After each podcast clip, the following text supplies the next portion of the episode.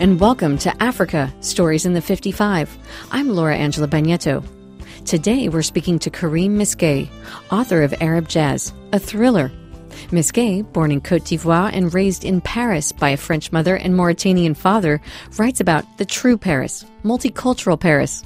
We sat down with him in our studios to find out how he would describe his novel, Arab Jazz. How would I describe it? It's, uh, well, I think there was a, a journalist that said it, it's a multicultural crime novel. so maybe this is a, a, way to, to sum it up, but more in marketing uh, way of seeing things.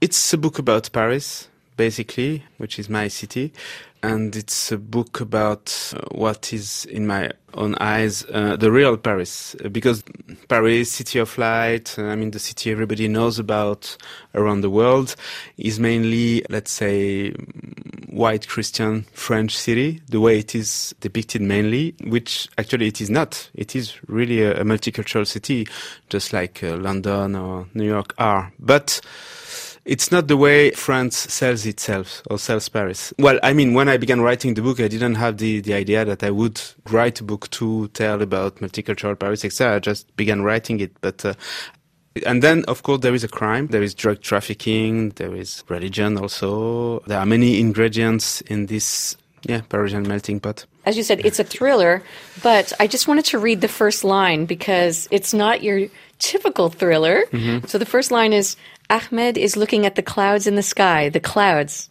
the wondrous clouds floating up there. And I mean, this story involves murder, as you said, drugs, lies. But the first page, it, it totally transcends that because it, it's a description of a glimpse into Ahmed's soul, or mm-hmm. his mind at least. Yes, I think the whole book, in a way, is is inside Ahmed's soul, even if uh, he's not inside all of the chapters, but the book begins with him and it's really, yes, inside his soul, his mindset. And that's the way we discover the world and reality because at the beginning we don't know exactly what's happening. He's like traveling in, in his own dreams. Let's say he's a daydreamer. He doesn't do anything. He's uh, in this apartment in Paris. He rarely gets out just to grab some food and some books because he's addicted to books. He's addicted to crime novels. That's that's uh, how he sustains himself. And there is this. There is a link also to Africa, to the desert, to where he his parents were coming from, but where he's never been. So there is also this idea of exile, of being separated from from something that's behind him. This also is is uh, is the reality of many people who live in in in Paris today. There, you live somewhere, but also uh, you know that your history puts you in connection with different places which are in your past, and in a way you still live there partially. Definitely. so, as, as, you said, um, it takes place in Paris uh, for the most part but it's your characterization of different religions which is so interesting. I mean, you don't use stereotypes. It's it's not like the greedy Jew, the the horrible like Muslims, the white people who saved the day. It's totally different ballgame. Can can you tell us about that? Yes. Uh, well, you know, I, I began writing this book just because primarily I'm a documentary filmmaker. So I've been filming documentaries for 25 years now for different TV channels in France. And I had just finished a film about neo-fundamentalists. So the film was for Arte, French and German cultural channel. The film was called Born Again. Uh, so this uh, saying uh, comes from the born again Christians, the evangelical Christians. But I wanted to show how you can find exactly the same phenomena in all the monotheistic religions, Jews, Christians, and Muslims. That's what I did. I filmed today neo-fundamentalists in the east of France, in uh, Lorraine, in uh, Mulhouse and Strasbourg, in each city a different religion. And uh, I wanted to know what, I mean, how they saw the world, how they saw themselves in the world also. And after making this film, which was a very special experience for me because I'm not a believer and uh, I'm very interested in religion and I made several films about it, but it's not the way I am. So, I had to be very empathetic to, to the people I was filming. And I think then I don't know. It was an, uh, it was not a conscious way uh, of doing things. I mean, I, I, didn't say to myself, okay, now I'm going to write a novel uh, about what I've just been filming and experiencing. Uh, I just began one day writing it, and it happened that all the characters, all the people I, I, I had seen during this shooting, in a way, they appeared in the book you know oh. but of course now they are fiction character and i, I mixed different characters and etc uh, etc et i mean the way you write a novel. But it, it, was really based in rooted in my experience making this film.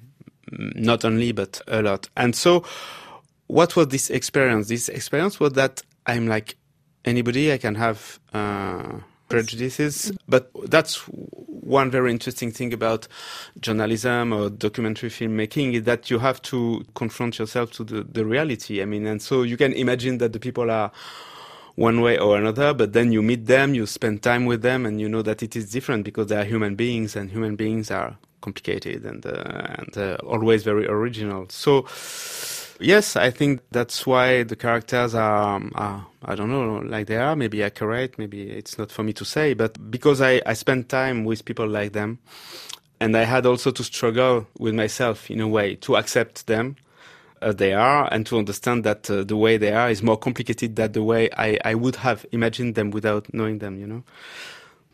it, well, it, it, comes across on the page definitely. Uh. So because without prejudice, like then it makes you you're more invested because you want to see really how they think.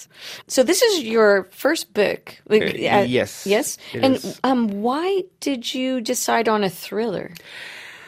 Well, the thriller decided on me. Actually, you know, I was I, I didn't decide anything uh, when I wrote this book. Actually, it's I don't know.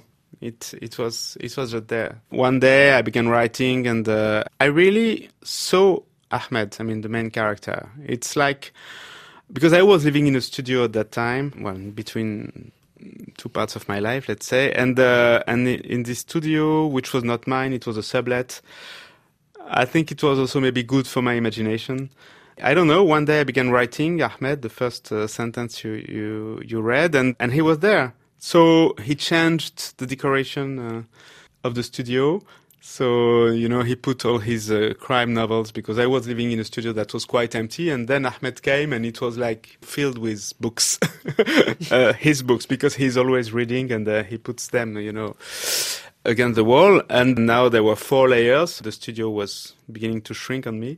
It was a strange experience, you know. I just began writing, and, and, and it happened that his neighbor was killed, murdered, and he found the body, and, and then I was into a crime novel, but I didn't decide it. You know, I, I didn't sit there at my desk saying, okay, I'm going to write a thriller and it's going to be um, a success.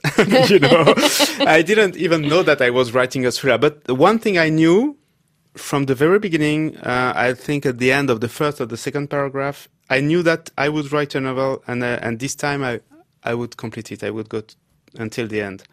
So this was obvious from the first paragraphs. I don't know how or why, but uh, I knew it was there. I, I was wondering, would it be possible for you to read a small excerpt? She is back at her father's workshop. She is nine years old, and this world apart, familiar yet strange, has always fascinated her. Full of swirling smells, sounds, and textures that do not exist anywhere else. Freshly tanned leather, its softness as she holds it to her cheek. Its strength, the muffled echoes of generations of ancestors from Vilnius, with her father, the last one born there, the last to inherit that age-old knowledge and understanding before leaving for France. Gestures and attitudes that belonged to him alone and which she knew came from somewhere else, somewhere she would never know. She spent hours there, watching in silence, doing her homework, going over her lessons. Her father and his workshop, the only person and the only place where she could feel at peace, until she decided to cast off their protection to face the world. As she slips out of this bittersweet reverie, she glances over at Jean, who is even more absent than usual, immersed in the world of noir fiction, held tilted to one side to read the book titles. The Breton has never seen such a collection. Nights spent reading and rereading under the sheets by the light of his orange torch come flooding back to him. First, Chase, then Horace McCoy, Chandler, and Hammett, his favorite. As could be expected from the son of a communist from Saint-Pol-de-Léon. Whiskey and class warfare. That is his cultural stock.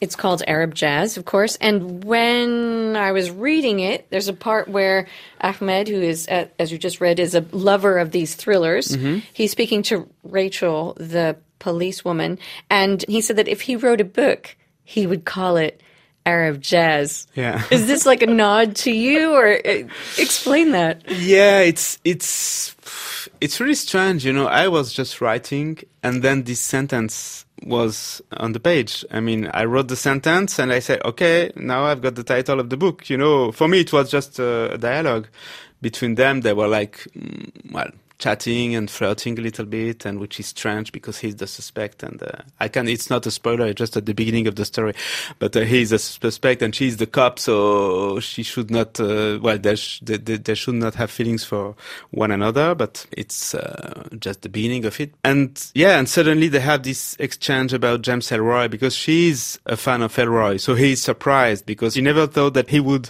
meet a woman fan of James Ellroy.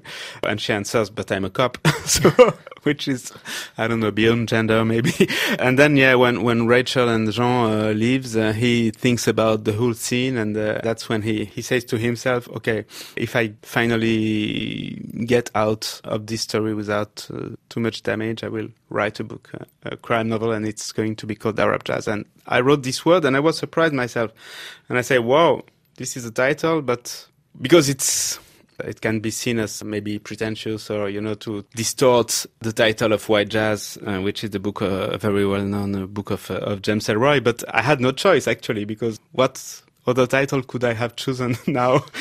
and of course, it's also strange because it blurs the lines between Ahmed and myself. So that's also a question, and uh, and many people have asked um, me also this question, like, uh, is Ahmed yourself? Well, he's uh, not working. He's supposed to be depressed, etc., etc., which is not my case, and he has read much more crime novels than I have. But but of course, he is also a kind of doppelganger of the writer, meaning me, and and the fact that he chooses the title means that we don't know now who who's been writing this book. Was it me or was it him? Well, the question is still open. Hmm, like he's already invested. yeah.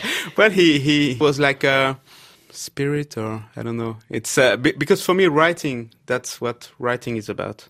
You are not exactly yourself. It's like, you know, there is this uh, concept of the daemon in Greek philosophy, the daemon, which gave uh, birth to the word démon in French, which means devil.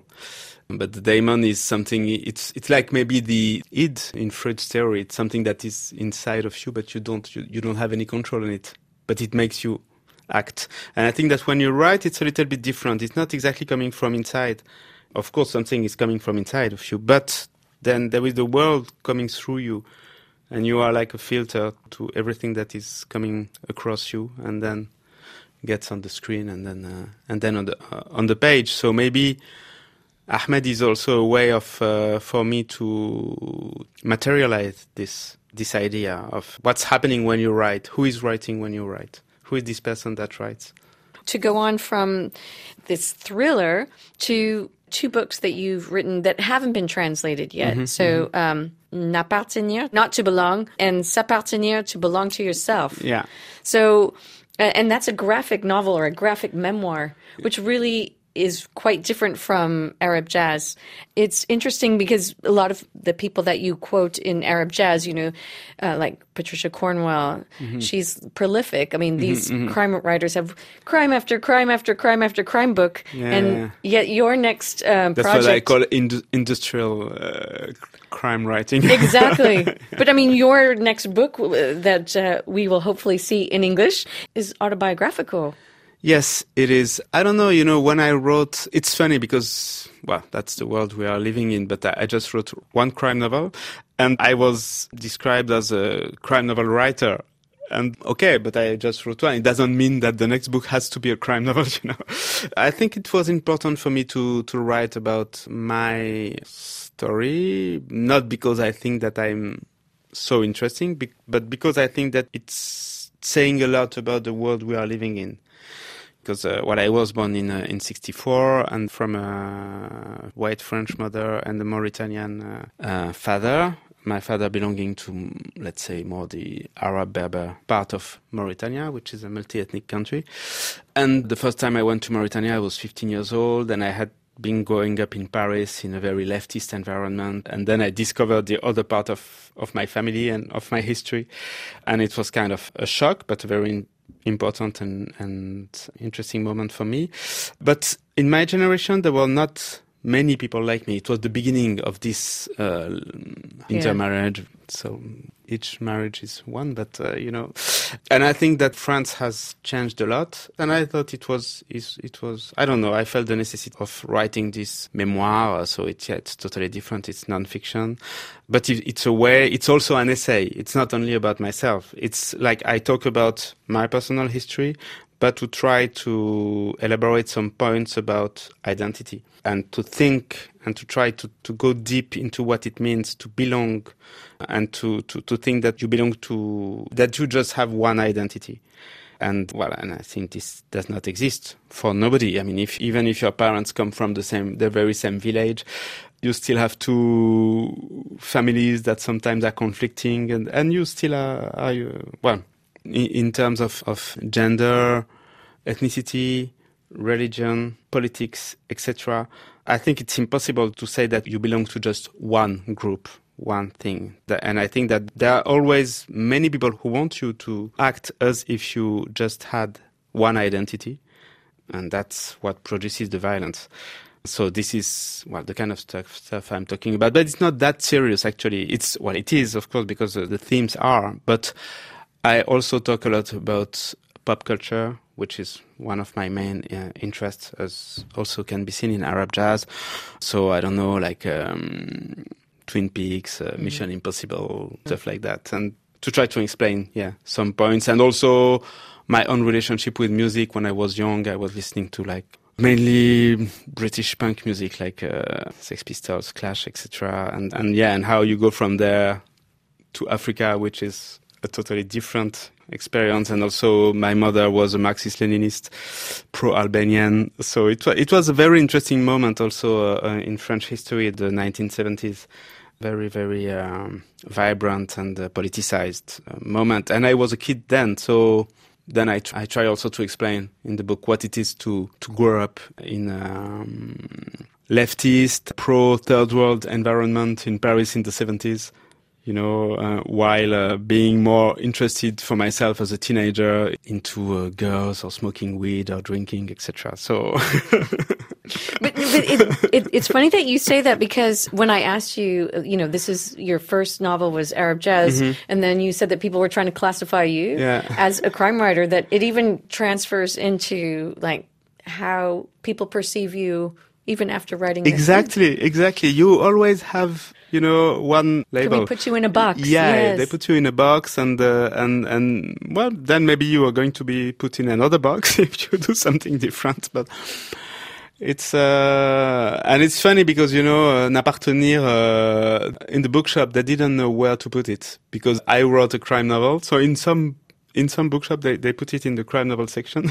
Oh wow! then it was essay, then literature. It, in, each one made a different choice. It, it, was an object they didn't know exactly what to do about. Mm. Well, well, I mean, with this multifaceted background, what are you doing next? Are you writing another book? I hope. I'm writing another book, mm. uh, which will not be a crime novel mm. and not a memoir either. it's going to be just just a novel, a novel about Paris. Also, uh, it's two young men aged 30 and they don't know how to grow up. So they're going to be drifting one night in Paris and, and try to figure out uh, if they are still able to believe in anything, including love. And also with uh, many references to the internet culture, of course. Well, not references, I mean, it's just part of their life. That's it. I mean, the main character, he's, he's a geek. He's working from his home and he's uh, what's called a back-end developer. So he's really deep into the softwares and uh, uh can maybe have some difficulties to communicate with real human beings. and he is also a binge watcher of uh, of Nordic noir series. oh wow! Okay. Oh, interesting. So it's really yeah deep into our time that's many that's that's what's interesting for me and um, and there is also going to be a bunch of uber drivers of course, it has to be Paris then. oh, excellent. Well, thank you so much, Karim Miské, who's the writer of Arab Jazz, among other things. So we look forward to seeing your next book. Thank you. Thank you. That's all the time we have today. Thanks for listening to Africa Stories in the 55. I'm Laura Angela Bagnetto. What are you reading? Let us know. Write to us at storiesin the55 at rfi.fr. That's stories in the 55 with 55 as numbers at rfi.fr. Goodbye.